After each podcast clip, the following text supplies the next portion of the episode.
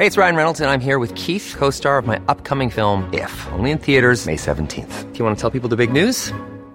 All right, I'll do. Sign up now and you'll get unlimited for $15 a month in six months of Paramount Plus Essential Plan on us. Mintmobile.com slash switch. Upfront payment of $45 equivalent to $15 per month. Unlimited over 40 gigabytes per month. Face lower speeds. Videos at 480p. Active Mint customers by 531.24 get six months of Paramount Plus Essential Plan. Auto renews after six months. Offer ends May 31st, 2024. Separate Paramount Plus registration required. Terms and conditions apply if rated PG. Hey, Dave. Yeah, Randy. Since we founded Bombus, we've always said our socks, underwear, and T-shirts are super soft. Any new ideas? Maybe sublimely soft. Or disgustingly cozy? Wait, what? I got it. Bombus. Absurdly comfortable essentials for yourself And for those facing homelessness. because one purchased equals one donated. Wow, did we just write an ad? Yes. Bombas. Big comfort for everyone. Go to bombas.com slash ACAST and use code ACAST for 20% off your first purchase. Hiring for your small business? If you're not looking for professionals on LinkedIn, you're looking in the wrong place. That's like looking for your car keys in a fish tank. LinkedIn helps you hire professionals you can't find anywhere else, even those who aren't actively searching for a new job but might be open to the perfect role. In a given month, over 70% of LinkedIn users don't even visit other leading job sites. So start looking in the right place. With LinkedIn, you can hire professionals like a professional. Post your free job on linkedin.com slash people today. Du lyssnar på Nyans, en feministisk true crime-podd som går igenom uppmärksammade rättsfall och ställer sig frågorna Vad har hänt? Hur ser bevisläget ut? Hur resonerade rätten och varför? Hur har debatten efteråt sett ut? Vi följer FUP till domslut, till rubriker, rapportering och reaktioner. Och målet med det här är att ge dig som lyssnare fler nyanser i ett annars väldigt svartvitt debattklimat. Och de ni hör prata i nyans är Hanna Bergvall, jurist och expert på den juridiska lingon, Paula Dahlberg som driver kontot Vardagsrasismen och har särskilda skills inom utvecklingspsykologi och retorik, och Kajan Andersson som är journalist och opinionsbildare och har en särskild förkärlek för att plöja domstolshandlingar. Fallet vi ska prata om idag är det så kallade Sturebymordet, mordet på Therese Johansson Rojo.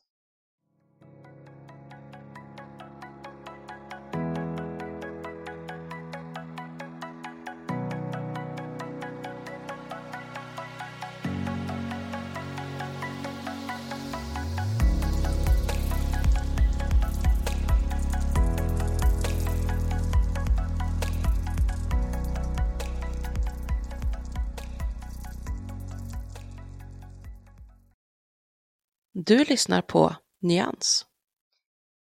Välkomna! Välkomna! Nu måste jag hosta lite här. Eh, En sekund.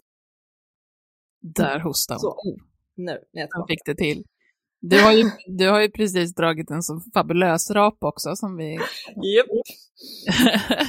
Hanna, är, Som jag- Hanna är så rar, gick, lämnade micken på och lurarna på, gick ifrån skrivbordet några meter och drog den bästa rapen.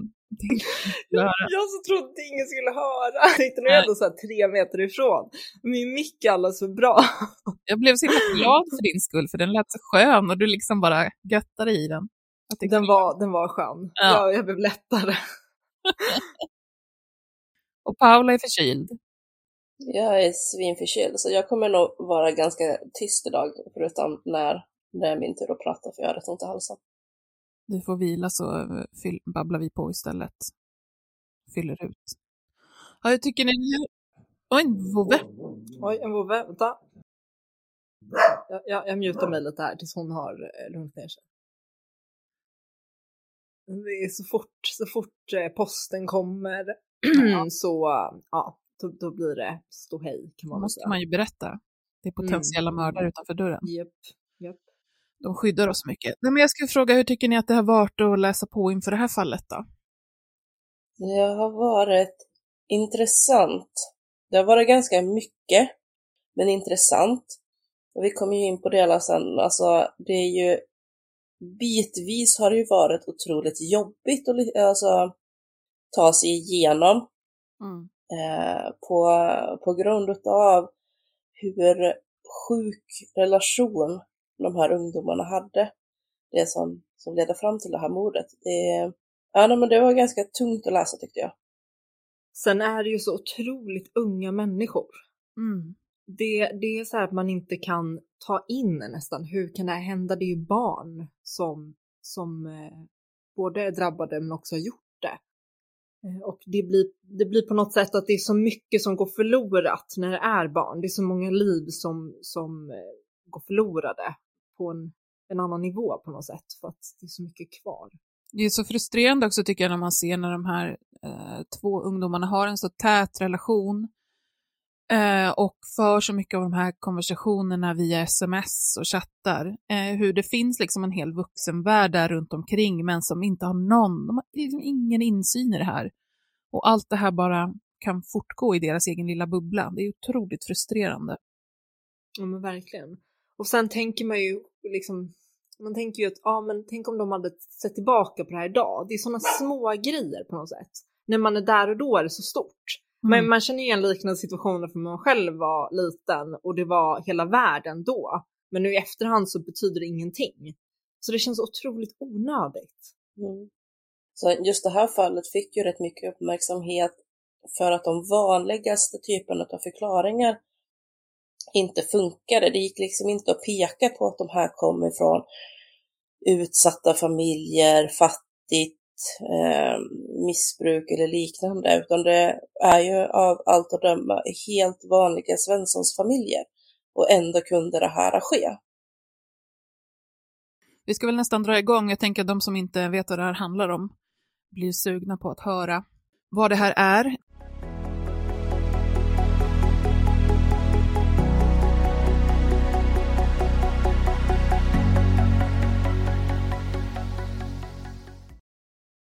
Du lyssnar på Nyans. Det är Therese Johansson Rojo som blir mördad i det här fallet och eh, både hennes anhöriga och eh, personer runt omkring har, har pratat öppet om det här och vi kommer därför använda Therese riktiga namn. Ehm, de två förövarna blir ju dömda men på grund av deras låga ålder så kommer vi ge dem eh, fiktiva namn. Eh, och vi kommer använda samma namn som används i P3-dokumentären om dem, eller om fallet. Ehm, så killen kommer att heta Sam och tjejen kommer att heta Sara. Och sen har vi också en, en till person som är eh, Therese ex, men också har en av och på-relation med Sara och han kommer vi att kalla för Finn. Så vi har alltså Therese och så de två förövarna, Sam och Sara. Och sen så har vi Finn som har relation med alla de här tre på olika sätt. Och jag kommer börja att utan eh, att mer förklara läsa utdrag från sms-konversationer. Och jag ska säga, mellan Sam och Sara då, jag ska säga redan innan att um, det här är ut, utdrag som jag har gjort, så att det förekommer sms eh, innan, efter och mellan de som jag har valt att läsa ut. Så det är eh, ett urval som jag har gjort för att ni ska få en, en bild av hur den här relationen såg ut och hur det pratades dem emellan. Eh, det första smset är från den 13 maj 2009. Han. Snälla, kan du bara svara? Jag vill inte leva längre om det ska fortsätta så här. Jag slutar spela fotboll, jag slänger mina casualkläder, jag slutar nästan helt att vara med mina kompisar. Jag vill vara den som du blev kär i och vara som när du älskar mig som mest. Det är fan målet med hela mitt liv. Att vara tillsammans med dig så länge som möjligt och få dig att älska mig så mycket som möjligt. Jag vill växa upp med dig, leva tillsammans med dig, skaffa eget hus med dig. Sara, jag ber dig, om du tar tillbaka mig så lovar jag att du kommer älska mig som du gjorde en gång i tiden. Jag ska ställa upp för dig mer än någonsin. Om du förlåter mig för det jag gjort och hur jag varit på sista tiden. Jag lovar dig att jag ska göra dig lycklig igen. Jag mår så jävla dåligt just nu, så jag vet inte vad jag ska ta mig till. Jag skulle kunna döda för att få dig tillbaka. Och jag menar det. Jag skulle kunna döda i princip vem som helst. Utan dig så dör jag själv. Jag älskar dig mer än något annat. Jag älskar dig så jävla mycket så du kommer aldrig förstå. Du är hela mitt liv och hela min livsglädje. Jag kan dö för dig, jag är fast. Jag kommer aldrig kunna älska någon igen. Jag kommer aldrig kunna sluta tänka på dig igen. Du är världens finaste och världens underbaraste människa och jag vill inget hellre än att ha dig som min. Det måste vara du. Det är du. Det är dig jag ska gifta mig med och leva med resten av livet. Jag känner dig. Det ska alltid vara vi. Hon. Glöm inte bort att du är värdelös. Värdelös. Och illa omtyckt för den du är, ditt jävla svin. Äckel, äckel, äckel. Varför hör du inte av dig din jävla fitta? Vi leker en skitrolig lek här. Jag och killnamn och killnamn.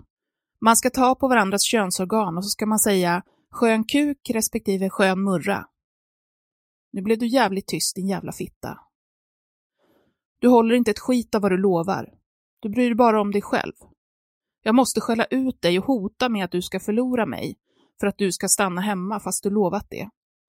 Jävla unge. Du kan fan inte lova någonting. Jag litar aldrig på dig. Jag klarar inte av att sitta här typ tre säten bort från henne på T-banan. Hon ska dö. Han. Jag vet precis hur jag ska göra. Kommer be henne hjälpa mig att hitta min vodka. Och så kommer jag dra en liten historia som du får höra imorgon. Sen ska jag säga att jag har ont i ryggen och då tar jag fram den. Så ser hon inte och då kommer det vara ett perfekt läge när hon är nerböjd. Är fett taggad. Hörs imorgon bitti. Har ställt alarmet på halv sex. Sara, jag orkar inte mer. Jag klarar inte av att ha den pressen att jag måste göra det här innan du kommer hem. Jag vill så jävla gärna göra det, men jag vet inte om jag kan.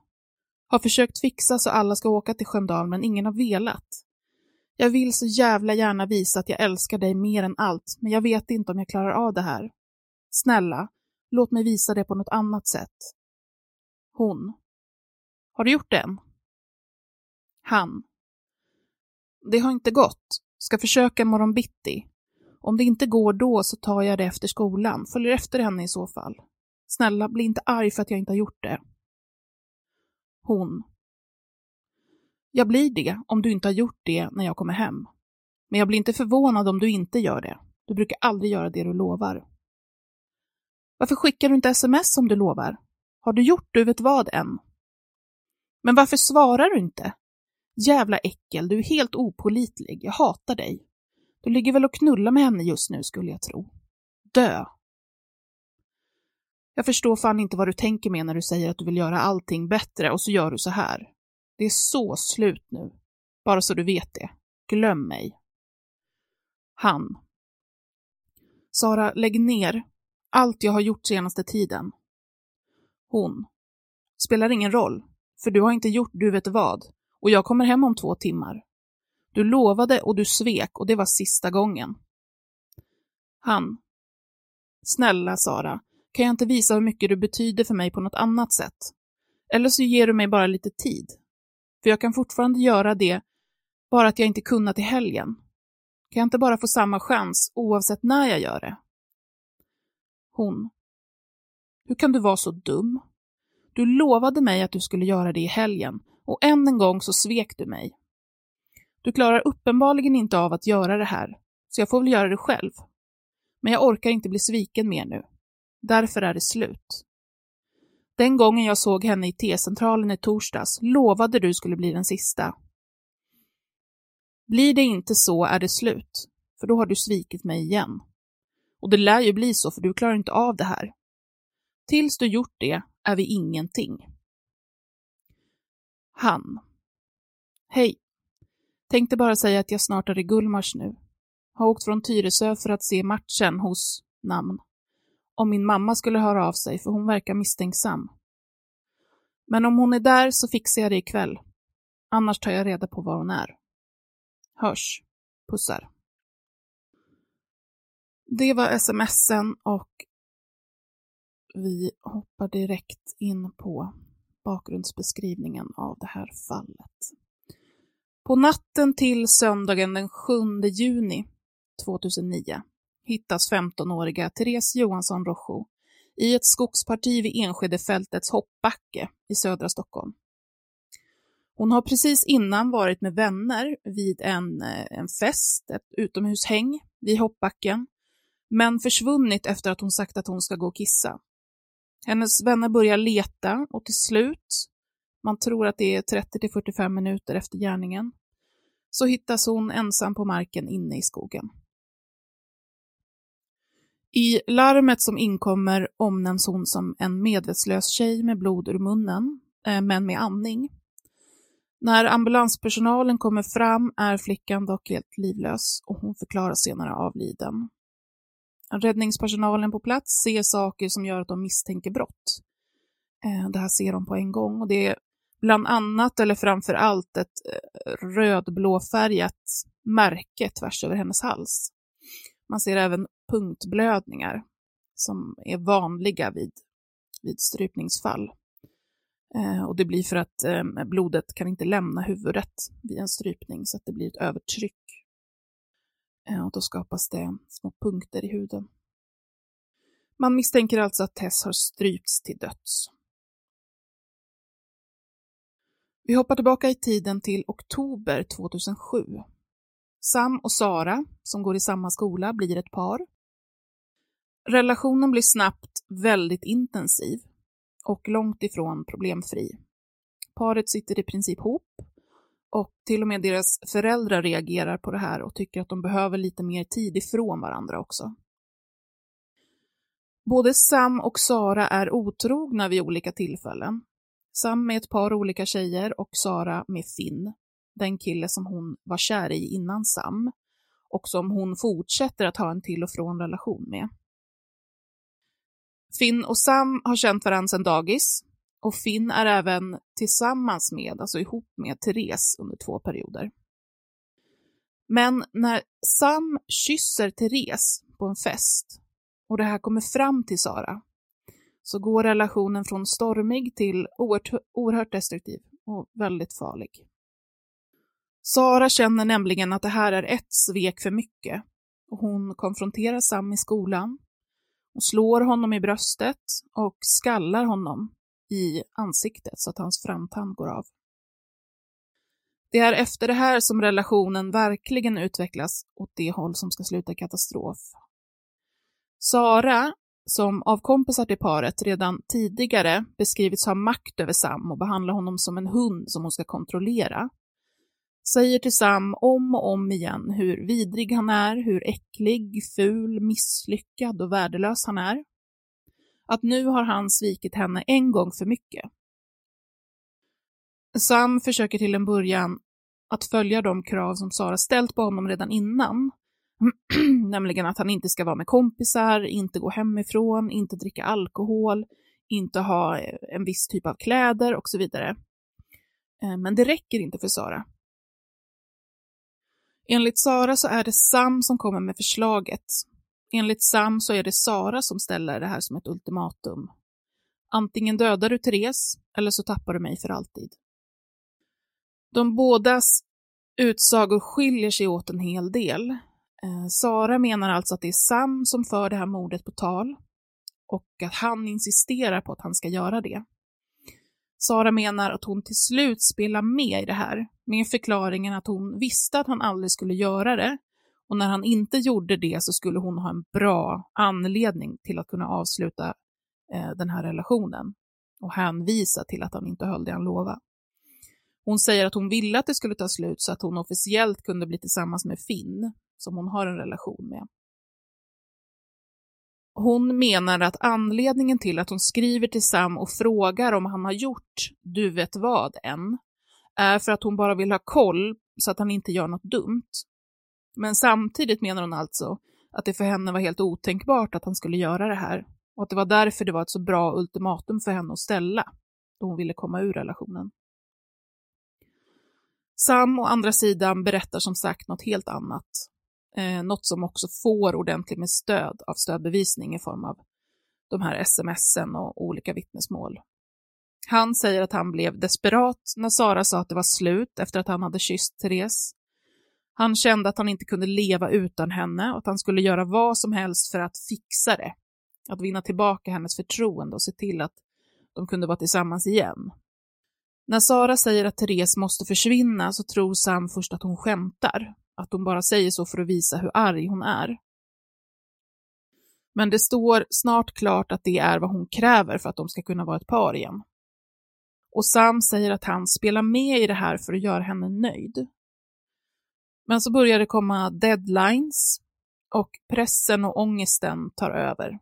Han frågar flera gånger om det inte finns något annat han kan få göra för att bevisa sig för Sara, men hon säger nej.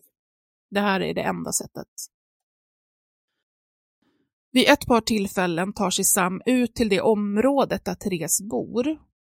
Han har bland annat kommit på en specifik plan och säger till rätten att han presenterade den för Sara för att hon skulle se hur dedikerad han var och att hon förhoppningsvis skulle säga att det räckte som bevis för hans tillgivenhet till henne.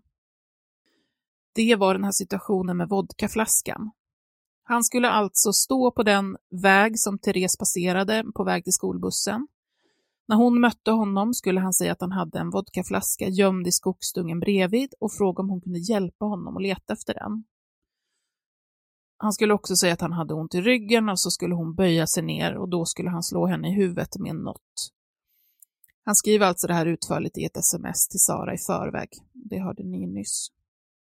Den här situationen kommer också, eh, men Therese säger att hon inte hinner följa med in i skogen för att leta eftersom hon ska med bussen. Och efteråt berättar Sam hur arg Sara blev över att han inte tjatade mer på Therese för att hon skulle följa med in i skogen.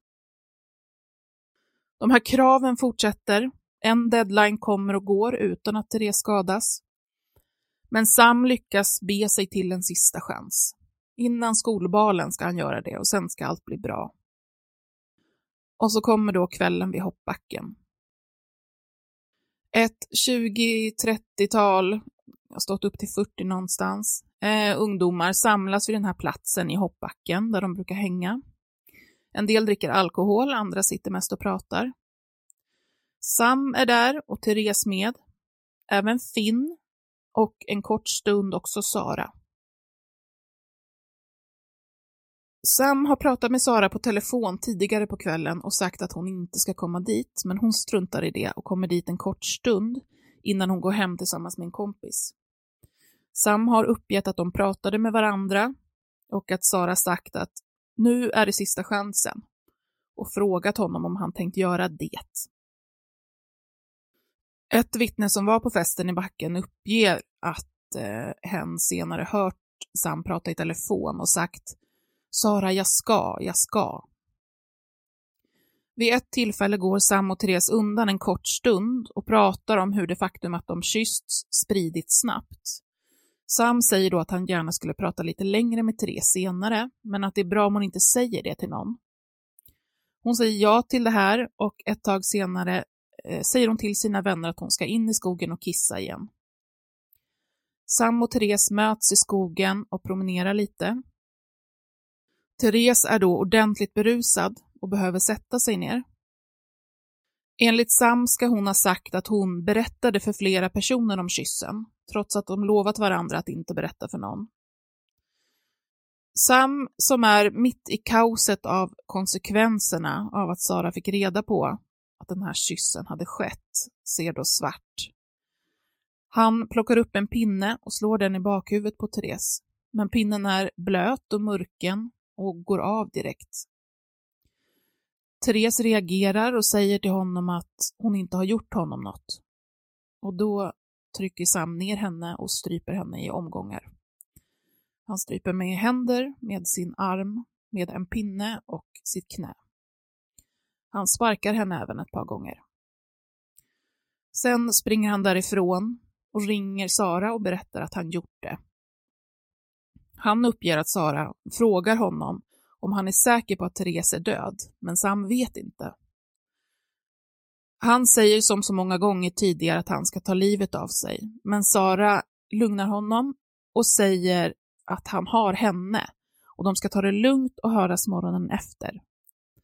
Morgonen kommer och de båda väcks av polisen som plockar in de båda 16-åringarna misstänkta för mordet respektive anstiftan till mordet på Therese Johansson Rojo.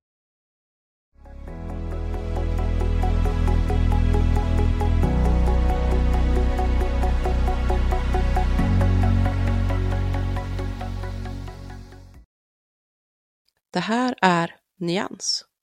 Som, eh, som Kajan precis sa så, så blir de ju tagna av polisen och eh, man, man startar den här förundersökningen för att förstå vad som har hänt. Och ganska snabbt så kollar man ju i det här parets eh, mobiltelefoner och hittar alla de här smsen. Eh, Ulla, nu får du vara tyst. Kommer eventuellt behöva sätta min hund i exil. Eh, men vi fortsätter lite till. Jo. Som sagt, man hittar ju de här smsen och direkt så inser man okej, okay, det, här, det här är inte ett vanligt fall. Man har också väldigt svårt att förstå varför någon skulle göra så här mot Therese. Liksom, vad finns det för motiv eh, och sådär.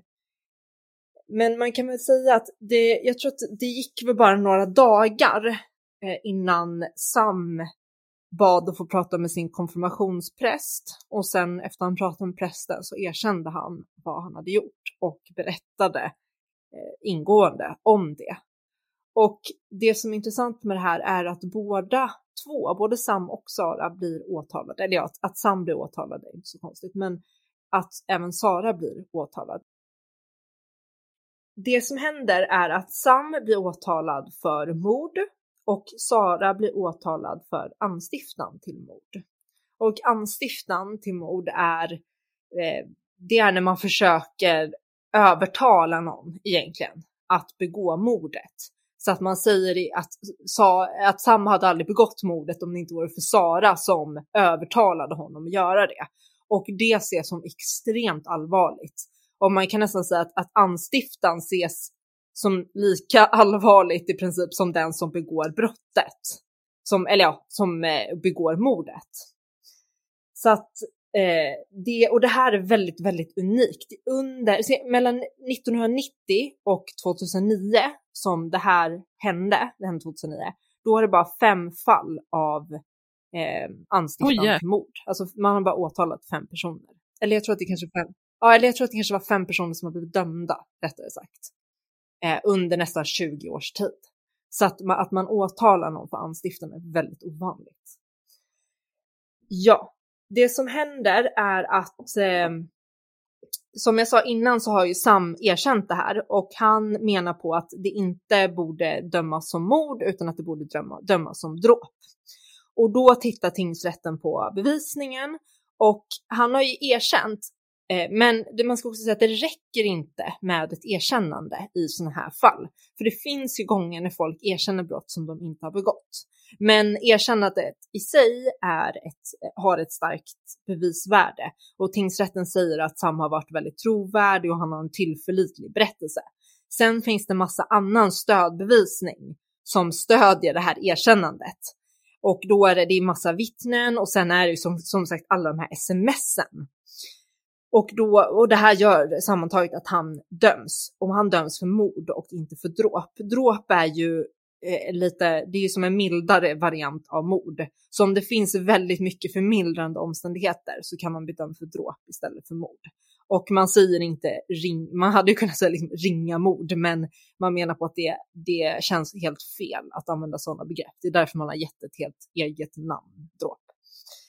Eh, det som är förmildrande i Sams fall är ju såklart att han, eh, Sara, som har eh, förmått honom att göra det här. Och man menar på att han, han har varit i så, varit i liksom i Saras kontroll och varit i en egen bubbla och inte liksom riktigt kunnat tänka själv.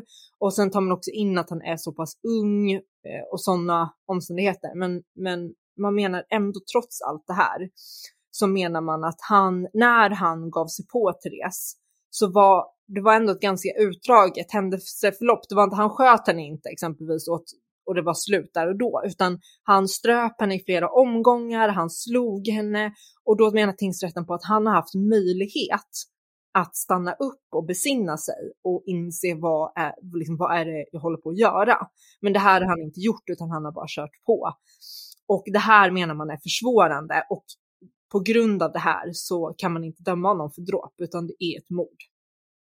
Man säger också att Therese måste ha känt dödsångest under den här tiden och sen, jag vet inte om Kajan sa det, men när Sam är klar med henne i princip, då innan han går så sparkar han på henne och det gillade inte tingsrätten kan man ju säga.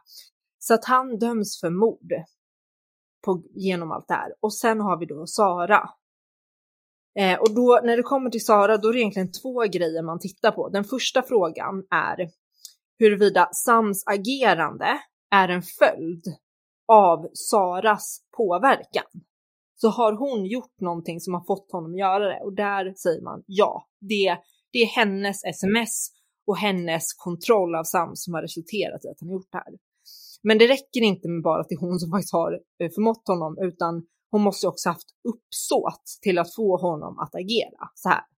Och Kajan läste ju alla de här smsen i början och ja, man menar att det, det är tydligt att hon har haft uppsåt. Så att hon döms också för anstiftan. Eh, och då, det här eh, är lite intressant. De döms till ett år och åtta månader sluten ungdomsvård. Och det här tror jag att många med mig tycker känns väldigt som ett väldigt, väldigt lätt straff för det här brottet. Och jag tittade lite, jag kände, men gud, hur kan det ha blivit så lite? Och då tittade jag lite närmare på det här. Det, det man måste komma ihåg är att det här brottet begicks 2009 och det är väldigt mycket som har hänt när det kommer till straffskalan från 2009 till där vi är idag. Eh, under den här tiden så var normalstraffet, om man säger så, för ett mord var tio års fängelse. Och, för en vuxen? Eh, man, vad sa du? För en vuxen? Det var tio års fängelse för en vuxen och i och med att de var 16 år så betyder det att de kommer få, man har ju så straffrabatt, eller vad kallas för ungdomsrabatt, eh, när man begår brott innan, ja, innan man är vuxen. Och i det här fallet så när man är 16 då brukar man få en fjärdedel av det straffet. Och då har de liksom en formel som de räknar ut och då landar de på ett år och åtta månaders fängelse. Och det finns praxis på att så här, tio år motsvarar ett år och åtta månaders sluten ungdomsvård. Så att det är det de får. Fallet överklagades till hovrätten och hovrätten fastställde tingsrättens dom och sa basically bara att ja men tingsrätten, ni har tänkt rätt. Det är så här. Um, man kan väl säga också idag så är standarden för ett mord 14 års fängelse. Så att de hade troligtvis fått mer, mer straff om det hade hänt idag. Man kan väl kanske säga också det här med alltså Saras, jag vet inte om du ska komma in på det, men Saras liksom förklaring eller eller försvar av det här ehm, är ju att hon, jag var ju inne på det en del, men att hon uppger att hon aldrig liksom var seriös med det hon skrev, utan att det var ett sätt för henne att komma ur den här relationen. Att ställa ett, ett hopplöst, ett omöjligt ultimatum som han aldrig skulle göra, eh, för då skulle hon kunna använda det som ursäkt för att säga att nu är det slut, för du gjorde inte det du ska. Eh, och det tyckte ju, tingsrätten tyckte ju inte att det var en, en trovärdig förklaring. Um, Dels för att det liksom inte får eh, stöd från när man tittar på de här smsen och, och för hon säger ju också att det är han som hör av sig så himla mycket, hon tycker att det är jobbigt. Eh, och man ser att hon flera gånger skriver, varför, varför skriver du inte lika ofta som du ska och sådär, som jag har sagt till dig att göra. Eh, och sen också det faktum att hon så ofta frågar, har du gjort det? Gör att eh, tingsrätten inte tror på den här förklaringen som hon har, att han skulle aldrig göra det. Exakt de köper inte hennes förklaring överhuvudtaget egentligen. Och det, hon motsäger sig själv ganska mycket. Eh, hon säger att hon eh, exempelvis in, inte trodde liksom att han skulle göra det, men samtidigt så måste hon blir hon jättechockad. Eller jag kommer inte exakt, Paula du hade, du hade någon bra formulering på det. Men, men hon motsäger sig själv eh, på flera punkter. Ja, det var egentligen, det, alltså tingsrätten säger inte så mycket, det är ganska korta domskäl. Det finns så tydlig bevisning. Så. Sen hade man ju också den tekniska bevisningen och som det var väldigt tydligt vad hon hade dött av och sådär. Så att det, var, det är inte så mycket liksom, juridiska knepigheter om man säger så, i det här fallet. Jag tyckte det var rätt intressant när man läste domen från tingsrätten att man där tar upp att det här har blivit medialt uppmärksammat Eh, och jag tycker också att det är en, den är en otroligt välskriven dom. Eh, man tar upp precis vad man har tittat på, vilka andra fall som har tagits upp i högsta domstol för att ha referensramar och sånt där, så man är ju extremt noggrann. Och jag tänker att det, det mm, beror kanske delvis på att eh, man, man vet att det här kommer bli tittat på liksom. Ja, men det tror jag också. Eh, det, jag håller med, det var en väldigt bra, tydlig dom. Det var lätt att förstå hur de tänkte. De hade ägnat mycket tid åt att skriva den.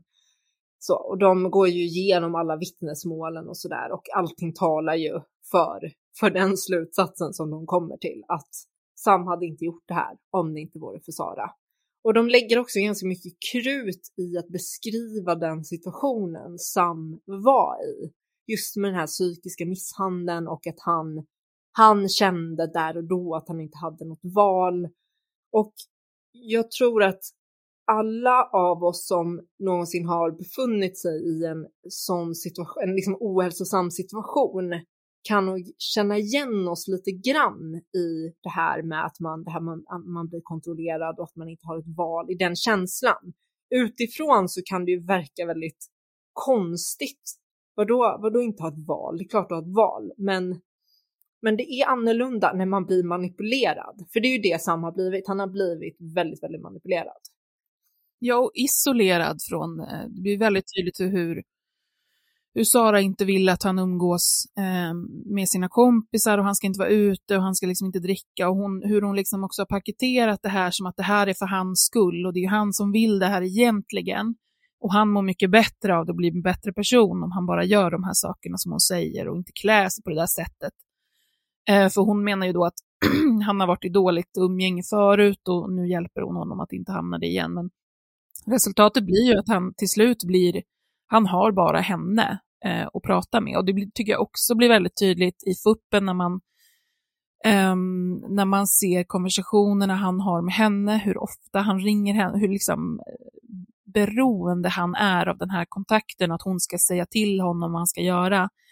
Eh, samtidigt som det, de få konversationerna man ser att han har med sina kompisar är så otroligt annorlunda. Ja men verkligen. Och det blir så tydligt Ja, det blir så tydligt att hon, hon stryker honom medhårs för att sen liksom slå till honom. Inte fysiskt, men psykiskt så.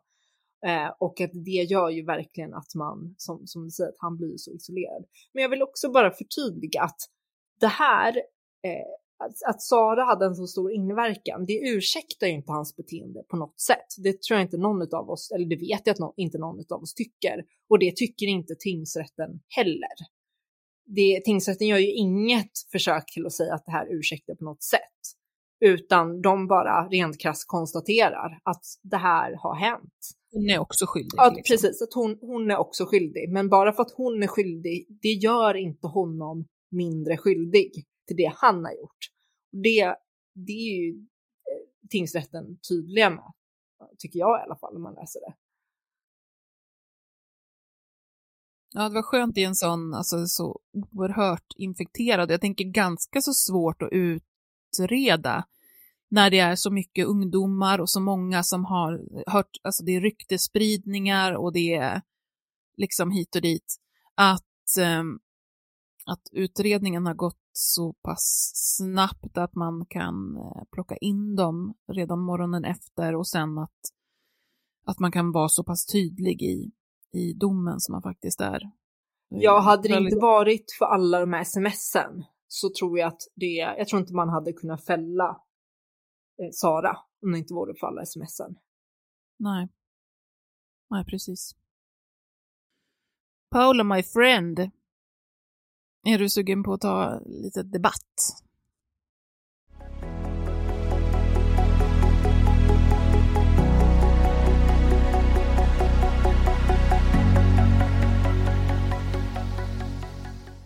Du lyssnar på Nyans.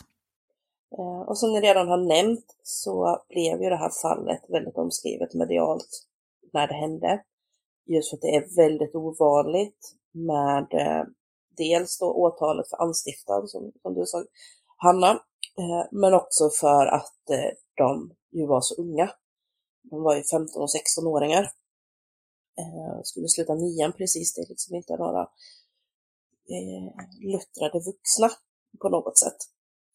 Det blev också stort för att man inte kunde peka på alternativa förklaringsmodeller av droganvändning eller trasiga bakgrunder eller liknande, utan det var mitt i medelklassidyllen bland så att säga helt vanliga tonåringar. Och eh, det debatten cirklade ganska mycket kring, det var ju det här delade ansvaret. Att man inte riktigt, alltså det, det var lite två läger, en sida som tyckte att det var jättekonstigt att man dömde eh, Sara lika hårt som Sam, för hon hade ju faktiskt inte gjort någonting rent fysiskt emot Therese. Och den andra mm. sidan som menar att det var ganska rimligt, eller jag tror att vi tillhör den sidan som menar att det var väldigt rimligt att de dömdes lika hårt. För vi hamnar ju i det här vem, vem hade ansvaret att sätta stopp där? Eh, och jag vill ju mena båda. För mm. man kan ju tänka sig att det där när Sam säger att det svartnade för ögonen och han blev så arg när Therese inte ångrade sig. Så i hans huvud så fanns ju Saras röst. Den här rösten som citerar Björn Rosenström att du är värdelös och hatad för vem, den du är. Kom ihåg att ingen älskar dig. Kom ihåg att du har bara mig för alla andra tycker att du är en vidrig människa. Du är så äcklig och hemsk och allt vad nu hon skrev. Det är den rösten som fanns där. Gör du inte det här nu så är du så värdelös som hon säger då kommer vi aldrig kunna få det bra igen. Och det är ju ganska givet att det liksom påverkade utloppet där. Um, men det... Sen, förlåt, förlåt Paula, jag bara att jag tycker också det är extremt tydligt hur otroligt, eller liksom otrolig avsaknad av konsekvenstänk. Ja. De, de, de nämner inte en enda gång liksom konsekvenserna av att de gör det här, vad det skulle kunna bli. Eh, och jag tror att han säger också i tingsrätten att han liksom aldrig aldrig tänkte på det. Nej. Och det visar ju ändå att det är väldigt stor skillnad på barn eh, och vuxna och ungdomar och vuxna. För att man har inte utvecklat konsekvenstänket på samma sätt. Även fast de ändå, de är inte jättesmå barn såklart. Men det, det är ju det forskningen visar också och det är, det är ju en av anledningarna till att man har strafflättnader för yngre personer. Mm. Mm. Exakt, att det är ju ja, som sagt, det är ju fullständigt rimligt att de ska ha det, för att det, ingen av dem reflekterar ju över att det här är jävligt illa att göra. Utan som, som de båda beskriver och även omgivningen beskriver, de, de var i sin bubbla. Det enda som fanns för dem var ju i princip varandra. Eh, och framförallt då för Sam var det ju enda som fanns var ju Sara. Men eh, det satte ju också fingret någonstans på det här med hur destruktiva relationer kan se ut, hur våld i nära relationer kan vara mer än slag och sparkar. Um, mm. Och hur det också kan vara mer än alltid mäns våld mot kvinnor, att det finns också fallen där det är omvänt.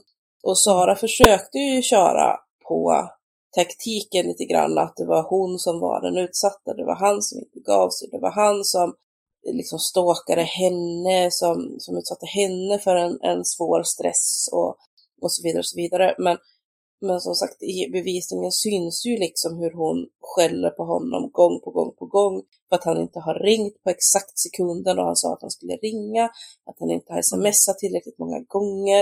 Eh, så att hade hon nu tyckt att det var så jobbigt att han hörde av sig så blir det ju väldigt märkligt att då hålla på och psykiskt misshandla någon över det faktum att han inte har ringt tillräckligt många gånger. Alltså. Men också det här försöket till försvar då, att, att hon menade på att hon absolut inte hade eh, som syfte att han verkligen skulle mörda Therese. Att hon absolut inte trodde att han skulle göra det. Och ändå uttrycker hon att eh, eh det här att hon hade skrivit har du Ready to pop the question? The jewelers at BlueNile.com have got sparkle down to a science with beautiful lab-grown diamonds worthy of your most brilliant moments. Their lab-grown diamonds are independently graded and guaranteed identical to natural diamonds, and they're ready to ship to your door. Go to BlueNile.com and use promo code LISTEN to get $50 off your purchase of $500 or more. That's code LISTEN at BlueNile.com for $50 off. BlueNile.com code LISTEN. Hey, it's Ryan Reynolds, and I'm here with Keith, co star of my upcoming film, If, only in theaters, May 17th. Do you want to tell people the big news? All right, I'll do. it. Sign up now and you'll get unlimited for $15 a month and six months of Paramount Plus Essential Plan on us. Mintmobile.com slash switch. Upfront payment of $45 equivalent to $15 per month. Unlimited over 40 gigabytes per month. Face lower speeds. Videos at 480p. Active Mint customers by 531.24 get six months of Paramount Plus Essential Plan. Auto renews after six months. Offer ends May 31st, 2024. Separate Paramount Plus registration required. Terms and conditions apply if rated PG. det än flera Mm. gånger handlade om att hon hade fått panik och varit jätterädd att han skulle ha gjort det här. Eh, att hon hade blivit jätterädd vid något tillfälle när han hade följt efter Therese efter skolan. För att då hade det blivit så verkligt. Och ändå, vad som säger att hon fick panik över tanken på att han skulle göra det här. Så, så fortsätter hon sen med att han är Mm. den värsta av människor för att han inte gjorde det den, den där gången. Ja. Eh, så att det går ju verkligen inte liksom ihop att å ena sidan säga att hon fick panik över tanken på att han skulle göra det eh, och samtidigt säga att hon fortsatte att vara riktigt, riktigt vidrig mot honom för att hon ändå inte trodde att han skulle göra det. Liksom. Hon får ju välja linje någonstans. Och även om de är unga och hon bara är, var 16 liksom, så, så även i den åldern så förstår man att det nog inte riktigt går ihop att, att hävda båda delarna där. Alltså jag tror att hon har utövat makt över honom så pass länge. Det kommer ju fram i vittnesmålen eh, vänner till de båda som, som berättar om så, alltså skeva situationer eh, där hon har liksom eh, beordrat honom att göra saker eller kom hit och sitt här eh, och, och, och så fick han göra det och sen så skulle han bara gå därifrån utan att säga någonting eller de var ute och åkte skidor och han fick stoppa i, i skidspåret och gå tillbaka och sen dra henne hela vägen tillbaka för att hon sa att han skulle göra det och sånt där. Så att hon har utövat den här makten så himla länge och det har inte blivit några konsekvenser av det. Det har hela tiden eh, gått och den makten har bara vuxit och vuxit och sen gör han någonting som hon blir arg över och då växer den här viljan att kontrollera och, och förnedra och eh, ja, man ha makt över honom tills det når, liksom, det, det finns inga gränser. Jag tror, det här, det här är bara min åsikt, eller en fundering rättare sagt som jag har. Jag tänker att en anledning till att det här också kunde fortgå så mycket och att folk inte reagerade på den här maktutövningen kan ju också vara att man tänker inte att det ska vara unga tjejer som utövar sån här typ av makt över killar. Absolut. Och att de liksom stereotyperna gör att man inte reagerar, för så kan det ju inte gå till, så kan det ju inte vara. Nej. Det tror jag definitivt spelar roll. Och man ser ju det i, i förundersökningen där också, det i FUPen, att han ju pratar med hennes mamma vid flera tillfällen. För att Mm. Sara och Saras mamma delar dator med varandra bland annat. Så det är ju något tillfälle då, flera tillfällen då Sam skriver i deras chatt, som de också har med varandra, som det också finns utdrag ifrån då. Och, Mm. och det är mamman som svarar att Sara är inte vid datorn ännu, det, nu är det jag som sitter här och liknande. Vilket ju gör att man kan se att det fanns ju liksom möjligheter, det fanns ju små, små ställen där vuxna ändå kunde få en insikt i vad som hände och hur deras relation såg ut. Men Mm. ingen gör någonting. Och det tror jag är Mm. precis som du säger Hanna, att de här fördomarna och liksom föreställningarna man har om vem som kan vara i en destruktiv relation och vem det är som då utövar det, kontrollen och våldet. Det är ju att det är bland vuxna och då är det män som kontrollerar kvinnor. Att se att det kan vara omvänt och att det kan vara bland unga, det, det vill liksom inte vuxenvärlden riktigt ta till sig tror jag. Nej, just det här att det kan vara bland unga, det har man ju sett på, de har gjort ju massa undersökningar som är ganska nya kring det här och där man ser att unga, alltså i ungas relationer så förekommer det extremt mycket våld. Men det, det, det tänker man liksom, man tänker att det är vuxenrelationer och det är det som samhället har fokuserat på så länge, är ju de vuxnas relationer. Ja, och ett problem är ju också att eh, när det kommer till unga som, som använder våld mot varandra, ibland kanske redan vid en 13-14 års ålder när de har sin första pojke eller flickvän, så, så ser ju vuxna det, men, men förminskar, att man tar det inte riktigt på allvar. Om man ser en kille som drar sin flickvän i håret eller eh, tjejen boxar till killen på armen hårt eller liknande. Att man, man liksom tänker att det är barnsligheter ungdomar emellan, att det är inget, Mm. inget allvar i det. Och så tar man inte in helheten, eller man vet kanske inte hur deras konversationer ser ut i smsen eller eh, andra typer av kommunikation som inte Mm. sker riktigt lika öppet. Och, och sen blir man förvånad när samma personer kommer upp och är 30 och fortfarande beter sig på samma sätt.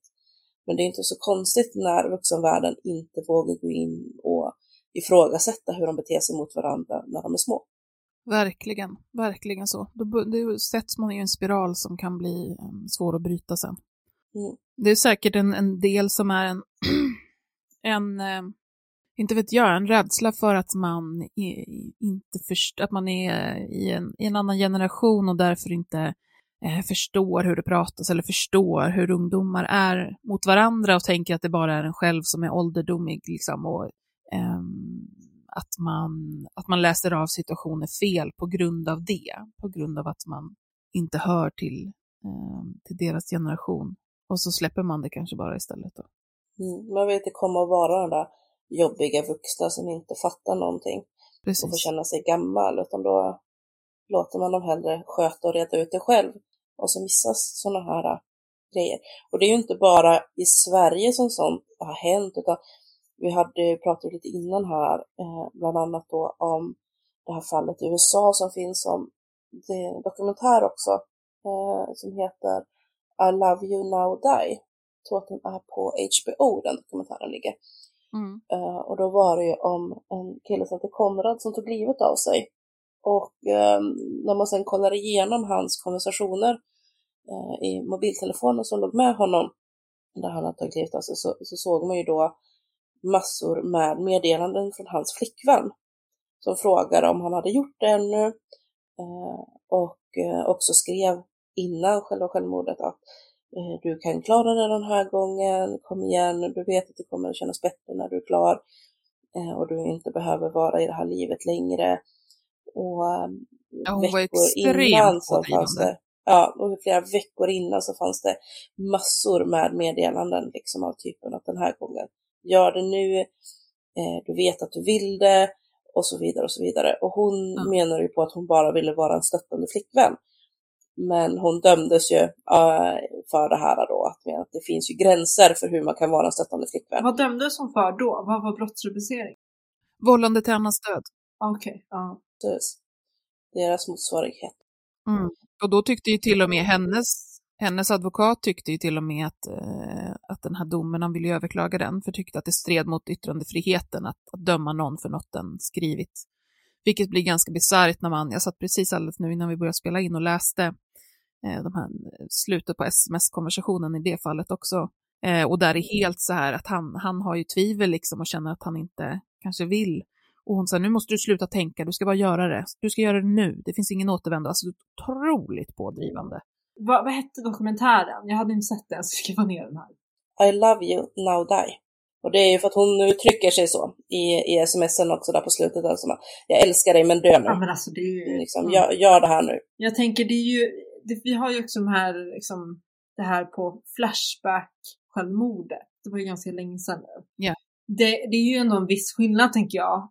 För att här är det ju någon, det är ju liksom ens när, en av de närmsta personerna i ens liv som driver på på det här sättet. Det, ja, nej, det är vad obehagligt.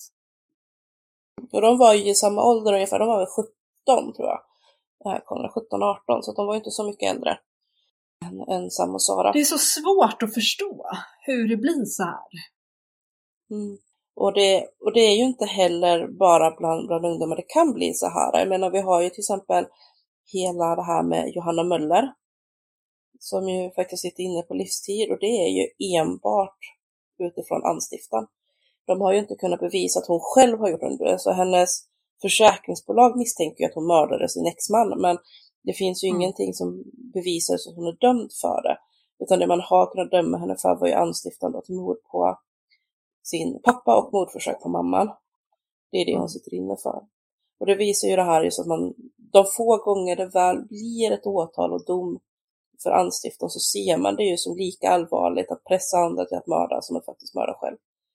Att du, du får ju generellt lika mycket. Och nu, ehm, kommer inte det vara veckans snackis. Knutby har vi också med, med Mm. Fossmo som åkte in. Ehm, men när vi skrev det här inlägget om reality-stjärnan som eh, nu då hade dömts på, för mordförsök på sin eh, partner och där många tyckte att hon blev eh, ovanligt hårt dömd för, för det här och att man då felaktigt menar att kvinnor döms hårdare än män. Så, um, så att jag kikade på en hel del fall av just mordförsök och anstiftan till mord.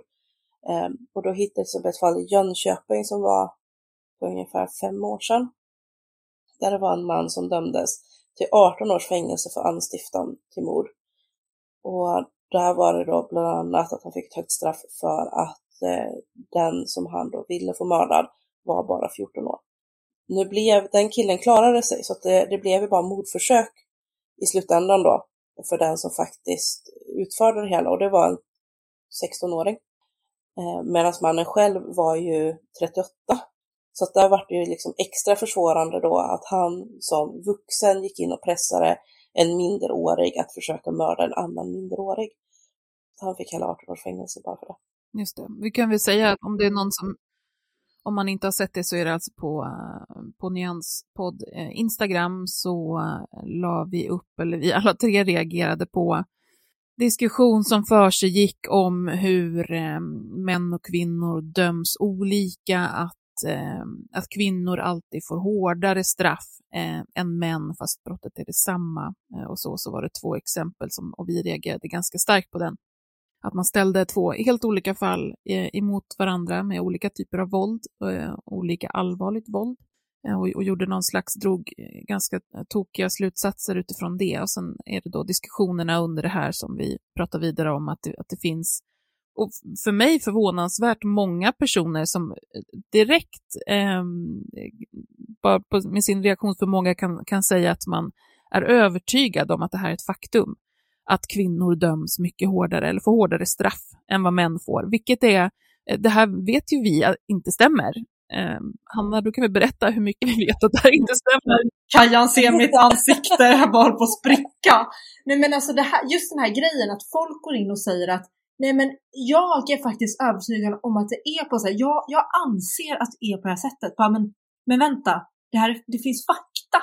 Det finns fakta som säger motsatsen. Så här, det, här, det här är ingenting som vi tycker. Det här är ingenting att tycka om. Det, här, det finns forskning. Och det är det, man kan ju tycka olika saker om den forskningen, men det blir väldigt konstigt när, när folk går in med den här attityden av att jag, det här, det här, du kanske tycker att det är på ett visst sätt, men jag tycker att det är så här. Man bara, men hallå, den här, alltså, rapporter, det, fin- det finns underlag för hur det ligger till och det här har man vetat väldigt länge att eh, kvinnor döms i regel, får lättare straff än vad män får. Alltså män döms, hår, män döms hårdare för att de är män. Det finns det mycket forskningsunderlag. Nu får. Ja, men precis som Hanna säger, det finns ju forskning på det här att alltså det är lite så att samma mekanismer som gör att kvinnor ses som mindre trovärdiga eller som närmare till, till lögner eller sådär, när det är de som är offer, vinns ju på och gör dem också att man anser kvinnor mindre kapabla till att begå framförallt då olika typer av våldsbrott. Så att när det är misshandel, mordförsök eller till och med mord så bedömer man generellt kvinnor mildare än män för att man antar att kvinnor inte är kapabla till de här grejerna. Um, och det um, kanske extra mycket blir nästan så när man ser då till exempel till våld mot barnen, så här, för där förutsätter man så mycket att mammor vill sina barns bästa och att om det är någon som är våldsam så är det papporna. Och eh, det här finns ju statistik på, alltså ett av de få våldsbrott vi har som är ganska jämställda så är det våld mot barn. Att där är det ganska 50-50 mammor och pappor som begår grova våldsbrott mot barn. Och ändå finns en sån här bild av att det är bara papporna i princip som begår våldsbrott. Och är det mammorna som gör det så vill man säga, att då är det ändå männens fel för att då gör, använder kvinnorna våld för att de blir så desperata, för att de blir lämnade med barnen mycket mer för papporna försvinner eller papporna har lämnat eh, mamman i sticket. Alltså man hittar olika så, ursäkter till varför mammorna inte är kapabla. till att begå det här typen av våld på egen hand. Och lite samma är det ju i resonemangen kring den här eh, dockasåpakändisen då, liksom att ja, men hon är kvinna, att hon högg direkt mot bröstet och punkterade ena lungsäcken. Eller att hon högg mitt över ryggraden och sådär. Det är inte lika farligt som om en man hade gjort det, för att hon var ju kvinna. Hon måste ha haft anledningar. Och därför borde hon dömas till grov misshandel. Jag tänker så här, det finns ju, man kan, det finns massa olika teorier om varför kvinnor får eh, lättare straff. Och det kan man ju ha olika åsikter om. Och jag tänker, jag tror att det här är en av de anledningarna. Att man tänker att en kvinna kan inte begå sådana hemska saker för att man tillskriver henne alla de här omhändertagande eh, liksom, mm. eh, egenskaperna. Och jag tror mm. att det är det genererar att de får lättare straff. Men just när vi pratar här om, om eh, kvinnor som begår eh, brott mot sina barn. Där har jag sett flera gånger eh, folk på sig. Det, det, är inte så vanligt eh, att, bar, att föräldrar mördar sina barn, men det händer. Och jag har sett fall där exempelvis en mamma har i, under en vårdnadstvist försökt begå självmord och ta, ta med sig barnet in i döden. Eh, och då har jag sett många som går och försvarar mamman och säger att det här är eh, pappans fel egentligen. Ja, det, och det var ju, som vi hade ju fallet med, med kvinnan som tog sina barn och ställde sig på spåret, som ju var väldigt stora diskussioner för, det var inte särskilt länge sedan. Där det var en majoritet av dem som, eh, det ska jag inte säga, men det var väldigt många röster som uttryckte att det här är ju faktiskt inte kvinnan som har gjort utan det är mannen som, blodet är på hans händer. Jag tycker det är bisarrt. Jag tycker det är bisarrt. Det är otroligt obehagligt. Det är jätteobehagligt. Jag tänker så att Anne, just när det är, ofta är det ju vårdnadstvister i de här situationerna och det just att en när kvinnan väljer att göra sådana här saker, då talar det ju ändå väldigt starkt för att hon inte är en lämplig förälder. Och det finns anledning till att det finns en vårdnadstvist. Så. För det, jag menar, man kan ju känna sig så här, hon, det betyder inte att hon inte haft en eh, Situationen har säkert varit jättesvår och hon har säkert blivit utsatt för massa saker, men, men att ta in sina barn i döden på det sättet, ja, Kajan räcker upp handen. jag räcker upp handen. Nej men precis, och det, jag tycker att, att man gör sig i feministiska diskussioner, gör sig själv en sån jäkla otjänst. Prata om kvinnor som liksom, saker utan agens, utan liksom, möjlighet ja. att fatta även förskräckliga beslut, eh, även att vara dåliga människor, att vara elaka människor eller liksom... Jag tycker man är, ja, alltså jag, förlåt nu avbröt jag dig bara för att jag blir så engagerad. Men jag, jag håller helt med och jag tycker det är besvärande när man på något sätt helgonförklarar kvinnor som grupp i en feministisk, eh, feministisk anda. Så. Och det tycker jag, man får, inte, man får knappt säga någonting ont om kvinnor tycker många, för kvinnor kan inte göra hemska saker. Men det är väldigt, väldigt konstigt. Det är inte det, är inte det, det handlar om. Jag menar patriarkatet, det, det handlar inte om, om vad kvinnor är kapabla till och inte. Så. Inte att vi är en homogen, vän, oskyldig grupp. Det är Nej. inte så det är. Nej. Alltså jag har ju två sådana fall som har fastnat hos mig. Vi får se om vi kanske gör något av dem i framtiden. Men Eh, ett fall som skedde, det är ganska länge sedan, då polisen spräckte en pedofilcirkel. Och där hittade då, det var ju, alltså det hade ju skapats en hel del egna övergreppsmaterial, det vill säga att man hade ju själv utfört sexuella övergrepp på barn och filmat och sådär och, och sålt och bytt mot egna filmer eller nya filmer och så. Och det var flera kvinnor och sen var det en man i den här pedofilcirkeln. Och när de åkte fast så skyllde alla kvinnorna på mannen. Att han hade manipulerat dem till det här. Och de här kvinnorna hade inte speciellt mycket kontakt med varandra, de var på olika orter och sådär. Eh, och så den här mannen var själv på en annan ort. Så allt det här hade ju skett över nätet. Det är lite liknande hur Sam och Sara konverserar, mycket sms, mycket mail. Och, eh, och där man menade då liksom att ja, men det var mannens fel, de hade aldrig begått några övergrepp om det inte vore för honom och sådär.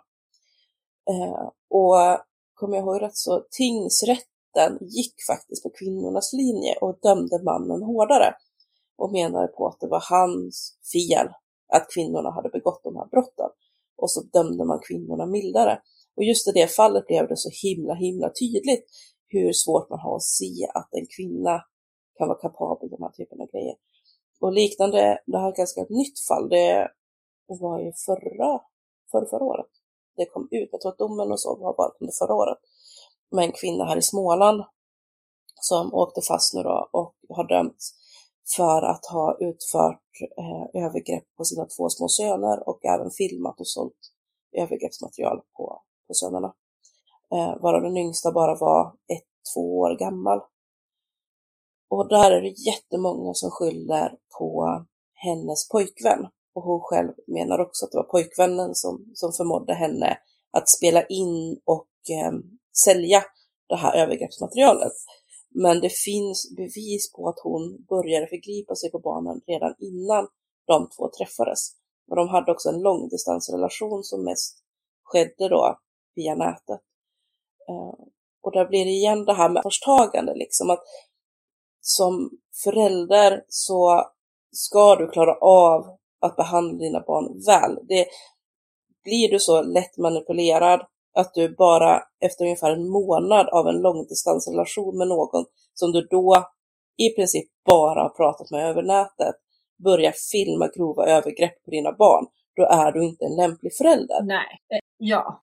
Eh, jag tänker också att det blir lite som den här situationen nu med Sam och Sara, att ja, den här, den här nya relationen, den mannen, han kanske också är skyldig. Men det gör ju inte henne som förälder, som eh, liksom utsatte de här barnen för det övergreppen, mindre skyldig. Nej, det är inte antingen eller. Nej, det är inte antingen eller. Så. Nej, och ibland får man den här känslan också av att vissa vill liksom inte heller riktigt tro att människor faktiskt kan ha otur och ibland få två stycken föräldrar som är helt jävla olämpliga. Men lite som det här fallet vi diskuterade med, med pappa som fick behålla vårdnaden eftersom rätten ville att SOS skulle få fram förslag på vårdnadsövertagande av det till det fosterhemmet där dottern befann sig eftersom man gjorde bedömningen att mamman också var en jävligt olämplig förälder. Och, och folk gick i taket liksom, inte bara över att man tyckte att men, ta bort vårdnaden från pappa så länge i alla fall, utan också för att man tyckte liksom att eh, mamman inte kunde vara, varför kunde inte mamma få vårdnaden? Och sådär då. Och, och att man liksom inte ville köpa att, ja men, det här är ett barn med en jävla otur som har fått två olämpliga föräldrar. Hon kanske inte ska vara med någon av dem. Ingen av dem ska ha kvar vårdnaden. Nej, nej men precis. Jag, jag, jag vet inte om jag minns det rätt, men jag tror att eh, det, det man sa i det fallet var lite så här att det, det är onödigt att ändra det nu eftersom att det, det, finns ingen anledning att flytta över vårdnaden från en olämplig pappa till en olämplig mamma och sen flytta över det till familjehemmet. Utan vi låter saker och ting vara kvar som de är tills vi kan flytta över det en gång för gott liksom, till familjehemmet. Eh, så att jag, jag tycker att det är väl, det låter ju rimligt så. Mm. Ja men så, så var det de resonerade då. Så, att, eh, så det var lite sådär att nej, pappan ska inte ha vårdnaden, men det ska inte mamman heller, så återkom med ett förslag så att vi kan bara flytta vårdnaden en gång och då till någon annan. Eh, och den här eh, flickan var ju då 15 nu och trivdes ju bra i det fosterhem hon hade fått och sådär. Så men jag såg ju många argumentera för att mamman kanske inte alls är en dålig förälder utan det är bara pappan som har manipulerat fram det och sådär. Men det... Ja, jag tänker också bara så här rent juridiskt. Jag menar, tingsrätten kan ju de facto inte flytta över vårdnaden från någon olämplig till någon annan olämplig. Alltså det, det kan de inte göra. Det, det, får de inte göra. De måste ju se till barnets bästa. Så att det blir väldigt, alltså att ja, nej, det blir väldigt konstigt. Hon liksom inte argumentera på det sättet att ja, men hon kanske är lite mindre olämplig så vi, vi ger det till henne. Så, nej, nej, det blir konstigt. Alltså som jag förstod det så hade de ju delad vårdnad nu, men mamman hade ansökt om att få enskild vårdnad. Och då sa rätten att nej, ingen av er ska ha vårdnaden. Liksom. Men ja, men som sagt, jag såg ju flera som liksom seriöst argumenterat för att ja, men, mamman är säkert visst lämplig. Det är pappans fel att hon nu bedöms som olämplig. Uh, och det är ju ändå det här med att man inte kollar upp ordentligt bakgrunden och ser hur det faktiskt ser ut. För det fanns ju väldigt tydliga belägg för att mamman inte var lämplig. Så att det var ju liksom men man bara utgår från att hon är det. Folk bara utgår, men en mamma det är klart hon är lämplig. Ja. Så, alltså det, det krävs det krävs ganska mycket. Alltså om tingsrätten säger att någon är olämplig, då är den personen olämplig. Det är min erfarenhet. Det krävs en hel del. Och allt det här spelar in som sagt i detta, som, som vi börjar med, att det är inte sant att kvinnor får hårdare straff än män det är tvärtom. Män döms hårdare. Punkt. Det är ingenting som går att diskutera, det är så det ser ut. Ja. Och det finns också, man kan ju grotta ner sig där hur mycket som helst, men det finns, det finns inte jättemycket forskning, men det finns en del forskning. Eh, och jag, jag, jag vet att vi hade en föreläsning om det här på juristprogrammet och den, den, den läraren berättade om att så ah, men till exempel om du har skägg så, så döms du också hårdare. Så se till att din klient rakar sig innan ni ska upp i förhandling. Eh, och ta gärna glasögon också, för då, då får man tendera att vara på lättare straff. Det finns massor av sådana här konstiga grejer. Ja, det är ju människor. Mm. Och det kan, har, har du en brytning, och speciellt om du bryter så att du låter som att du är från Afrika eller Mellanöstern, så blir du också dömd hårdare. Så ser det ut. Och det är inte vi som har bestämt att det är så. Det ser ut så. Men vad skönt, då kan vi, kan vi säga att vi är klara med den diskussionen. Check.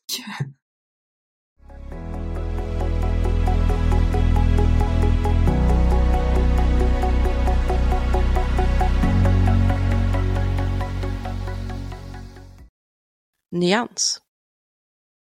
Så nu ska vi gå till veckans riktiga snackis på vår snabba. Och då måste vi givetvis ta det här med flicka, eh, flicka, kvinnan i gruvhålet. är ju den stora snackisen för närvarande. Och eh, om då mäns våld mot kvinnor. För eh, enligt eh, nyhetssajterna nu så har det, och vad polisen då har gått ut med, kan väl tilläggas då, så har det i förhör med mannen framkommit att orsaken till att den här kvinnan blev våldtagen och sen slängd i ett gruvhål var då för att hon sa nej till att vilja gifta sig med mannen i fråga. Och ja, det följer väl ganska tydligt eh, spåren, eller mönstret av våld i, i nära relationer och mäns våld mot kvinnor. Att män tycker inte om att bli dissade, att få nej. Och i, i de mer vanliga fallen så slutar det ju, alltså är det ju mer vanligt att det blir skitsnack om man sprider ut falska rykten om kvinnan eller sådär. Ehm, men i mer extrema fall så blir det ju våld utav det. Ehm, och det finns även om man tittar liksom mer internationellt och sådär, där det är mer vapen i omlopp och så, till exempel i USA, så finns det ju flera fall med kvinnor som har blivit skjutna på öppen gata, eh, som har blivit skjutna när de jobbar eh, och så, för att de till exempel har nekat att ge ut sitt telefonnummer till en kund som vill få bjuda på middag eller liknande. Eller som har sagt nej till att gå på dejt med en främmande man som bjuder ut dem på gatan. Och så har de bara blivit skjutna från ingenstans.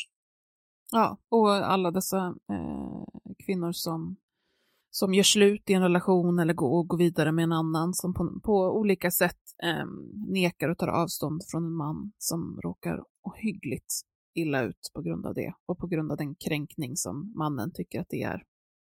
Och det kapital, det våldskapital han har som gör att han tycker att det är en rimlig reaktion att, att använda våld och i värsta fall ha ihjäl eh, kvinnan för att hon har nekat honom. Den rätten man tycker sig ha till, till eh, Eh, kvinnor och, och deras kroppar och, och deras liv är ju, ja det blir ju extremt tydligt. Det här känns ju verkligen som ett fall som vi måste eh, följa upp. Det kommer väl komma fram en massa mer saker kan jag tänka mig. Men alltså det, det makalösa faktum att den här jävla kämpen överlever det här eh, och, och klarar sig så att hon kan bli räddad är ju,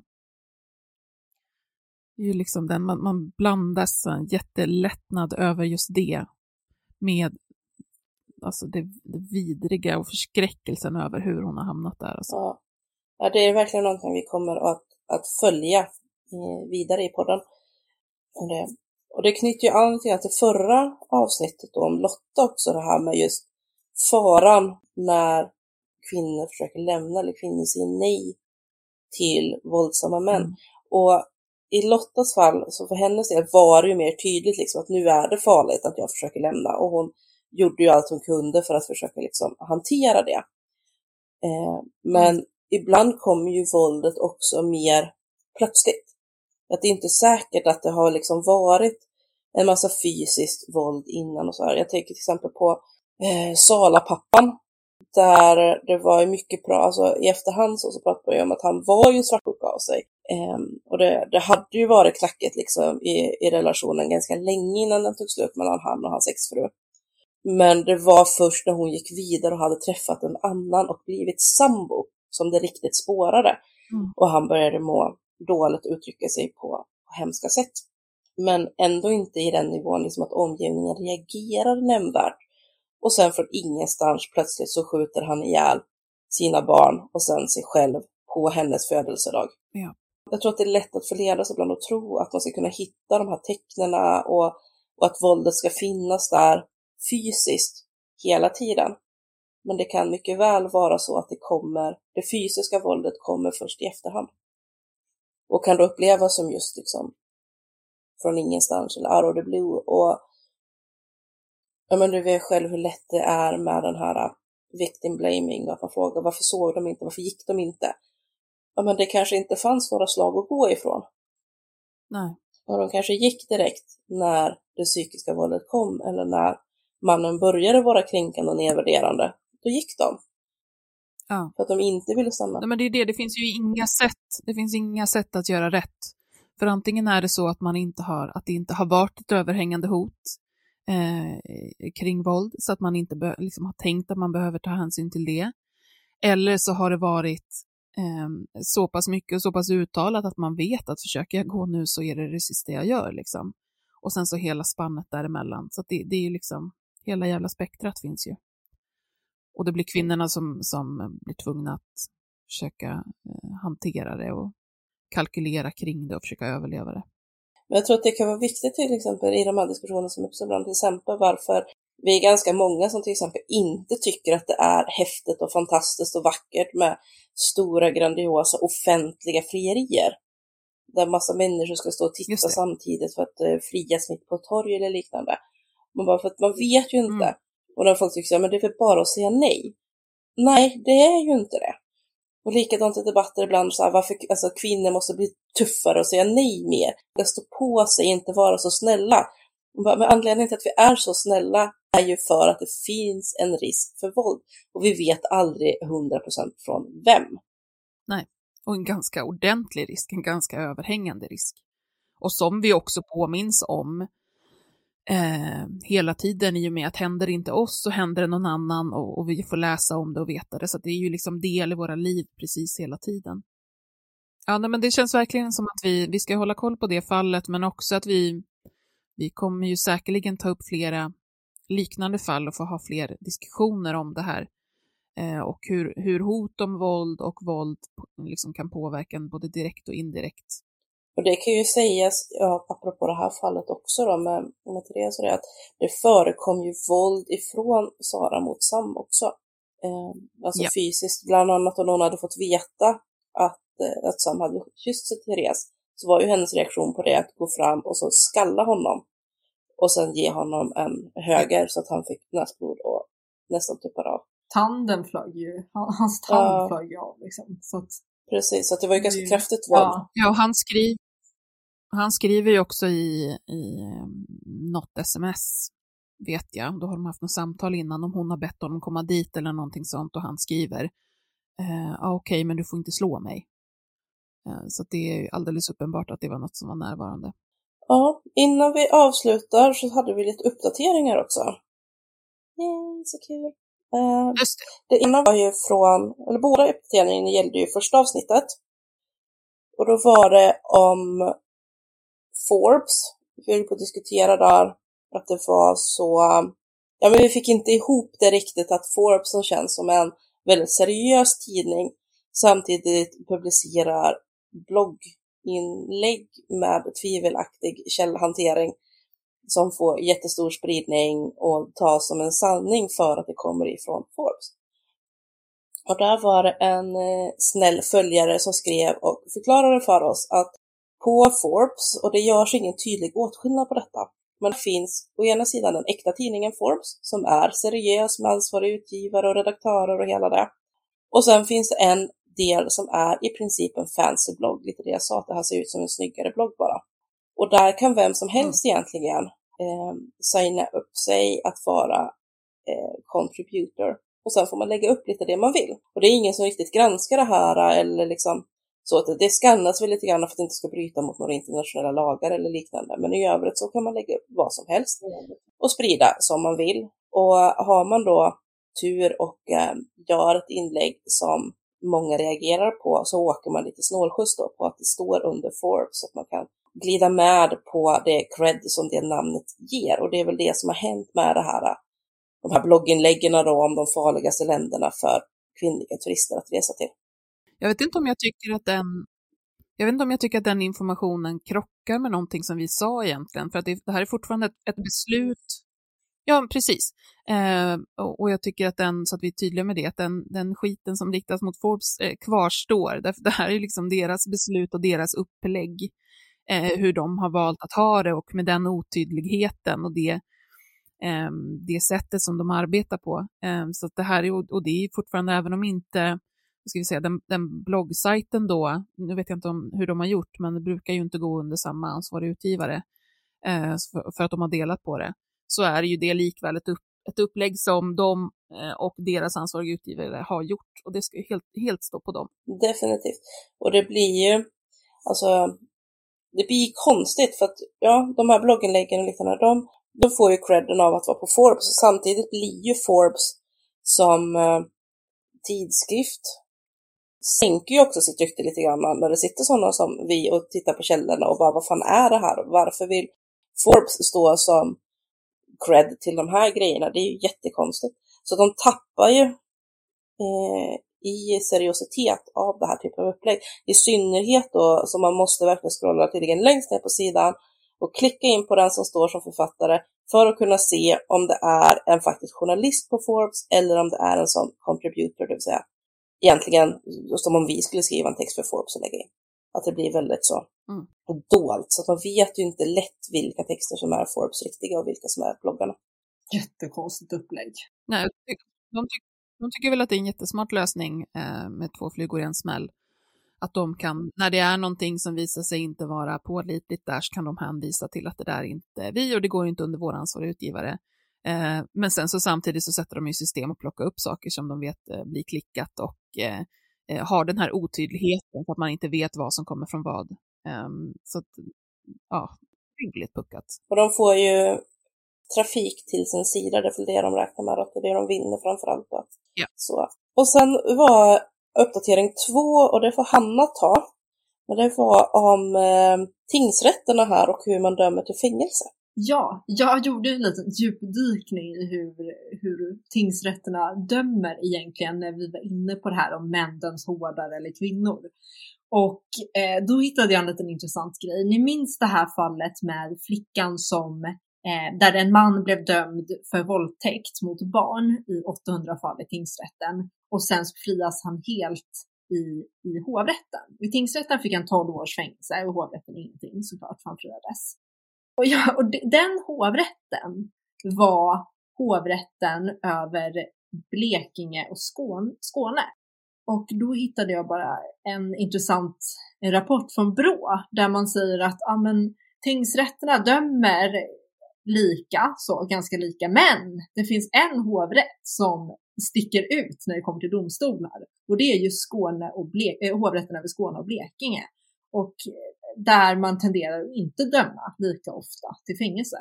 Så jag tyckte bara det var lite intressant att det, just var den tingsrätten. Det är otroligt intressant och det, det här känns ju som någonting, alltså eh, det känns ju rätt så säkert som 17 att det ska handla om vart man hamnar på det sättet. Det där, det där måste de ju ta på superstort allvar och, och gå in i och utreda varför det mm. ser ut så här. Jag tänker det som gör den spännande är ju att jag tillhör ju de som definitivt skriver under på kritiken kring det här med politiskt tillsatta nämndemän. Mm. Och ja. att, att det måste gå att se över det systemet. För man kan ju se i domar att eh, det, det finns liksom tydliga tillfällen när nämndemännens personliga ideologi och övertygelser väldigt tydligt spelar in i hur man bedömer ett fall. Uh, och då har man ju liksom sagt någonstans här att ja, men det, det löser sig ju för sen kommer det till hovrätten och då är det juristdomare eh, framförallt som dömer och då ska det vara det som liksom säkrar upp Men, och då är det ju liksom väldigt intressant här att kunna se just att men tingsrätterna dömer väldigt likt. Där det sitter de, fram, främst, framförallt då de politiskt tillsatta nämndemännen. Medan det är då plötsligt är i hovrätten de som ska vara mer kunniga på juridiken och hur lagarna ska tolkas och så vidare. Det är där det plötsligt blir tydligt olika och då framförallt det här med, med Skåne Blekinges hovrätt. Eh, att, att man kan ju se det som att nej, det är ju inte bara de politiska tillsatta som, som blir ett problem, utan vi har kanske ett visst strukturellt problem i fråga om mm. olika domstolars kulturer och hur man dömer, som vi också behöver titta närmare på. Ja, man hoppas ju att hovrätten över Skåne och Blekinge jag tror att jag säger varannan gång över Blekinge och Skåne, varannan gång Skåne och Blekinge, jag vet inte vilket håll det är. Men jag hoppas i alla fall att någon där kanske mm. reagerar på den här rapporten från Brå och funderar lite på varför, varför våra domare eh, tänker annorlunda än de i andra domstolar. Ja, det skulle behövas någon, någon eh, tidning eller SVT eller liknande som tittar på det och ställer lite tuffa frågor så att de, så att de tvingas att rannsaka sig och se, komma med någon slags förklaring till hur det här kan vara rimligt ja, att det är så. Ja. För det är ju som, som sagt superallvarligt. Sen ska jag också säga att den här rapporten var inte gjord så att man granskade domar, utan det man gjorde var att man eh, skickade frågor, så här fiktiva fall, till domare runt om i landet och bad dem svara hur de hade bedömt de här frågorna. Eh, och då hade man sett att just den här hovrätten så gjorde man, de stack ut, att där gjorde man andra bedömningar. Okej, okay, okej. Okay. Men då skulle väl kanske då steg två vara att, att titta på faktiska domar och se mm. om det går igen även där. Och kommer jag ihåg rätt nu så den här rapporten kom ut i fjol 2021? Eh, ja, det vill jag mig minnas att den gjorde, ja. Mm. Ja, det gjorde det, det har jag skrivit här, ja. Ja men det är bra, för då vet vi att vi har att kolla vidare på eller följa upp, för att det kanske de inte har hunnit göra ännu eftersom den är så pass Nej, men precis. Bra. Bra hörni, det var det som vi hade för idag. Och nu har vi gjort fyra avsnitt av Nyans. Fasiken var kul. Och vad vi, vad vi kämpar på tycker jag också att vi ska credda oss själva lite grann, för det är mycket jobb som krävs inför, det är många timmar som går åt in till varje avsnitt. Eh, och att nu har det ändå kommit ut ett i veckan, så det är, eh, vi kämpar på. Och hoppas att ni vill fortsätta att lyssna på oss och eh, gå in och följ oss på Instagram, nyanspodd. Och eh, vara med och diskutera och tipsa och så vidare. Och så hörs vi igen till nästa gång. Tack för idag! Tack så mycket! Tack så jättemycket! Hej då! Hej!